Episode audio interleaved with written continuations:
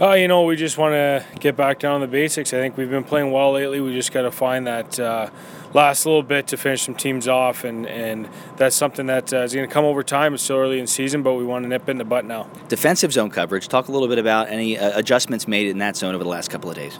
Uh, you know, we just got to get out the points quicker. I think uh, we're doing a good job collapsing and taking care of uh, in front of the house, but we got to make sure we get out and block those shots from the point, and something we're stressing the guys. I think the guys are starting to adapt to it pretty well in the last couple games, but we got to keep it up. Michael Neal has put a couple of goals on the board recently and has now put points on the board. I believe it is in four of his last five games. He seems to be really finding his stride.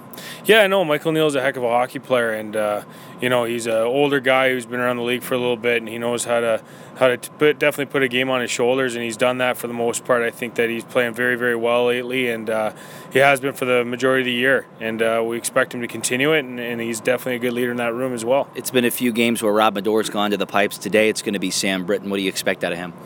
Uh, Brits is a guy that works hard every game, and, and you know he hasn't played a ton of games lately, but uh, the ones he uh, three or four that he has been in, he's done well, and, and we expect the same from tonight. He's uh, definitely a very competitive person, and and definitely a good leader on the ice when he is in the pipes, and, and tonight we expect the same. I know you're hoping to rack, uh, rack up the shots on goal numbers, but it seems like uh, on a given night you're also limiting the shots on net.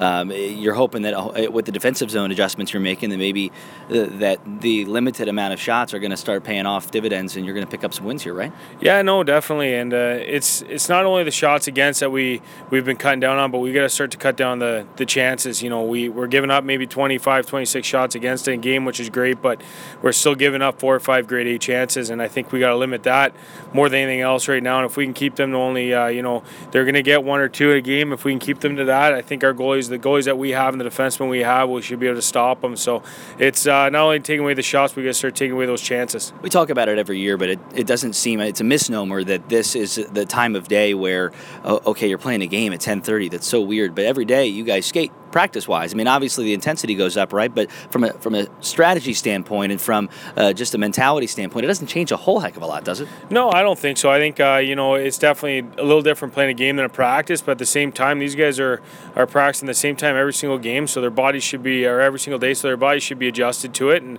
get up. They get a good meal in them and they get ready to go. And when they get into here, they know it's business and it's uh, definitely uh, they'll show up and be professionals today. So we expect a big game out of these guys. Uh, it doesn't matter the time of day, but uh, uh, they're ready to go. Best of luck today. Thanks. Thank you very much.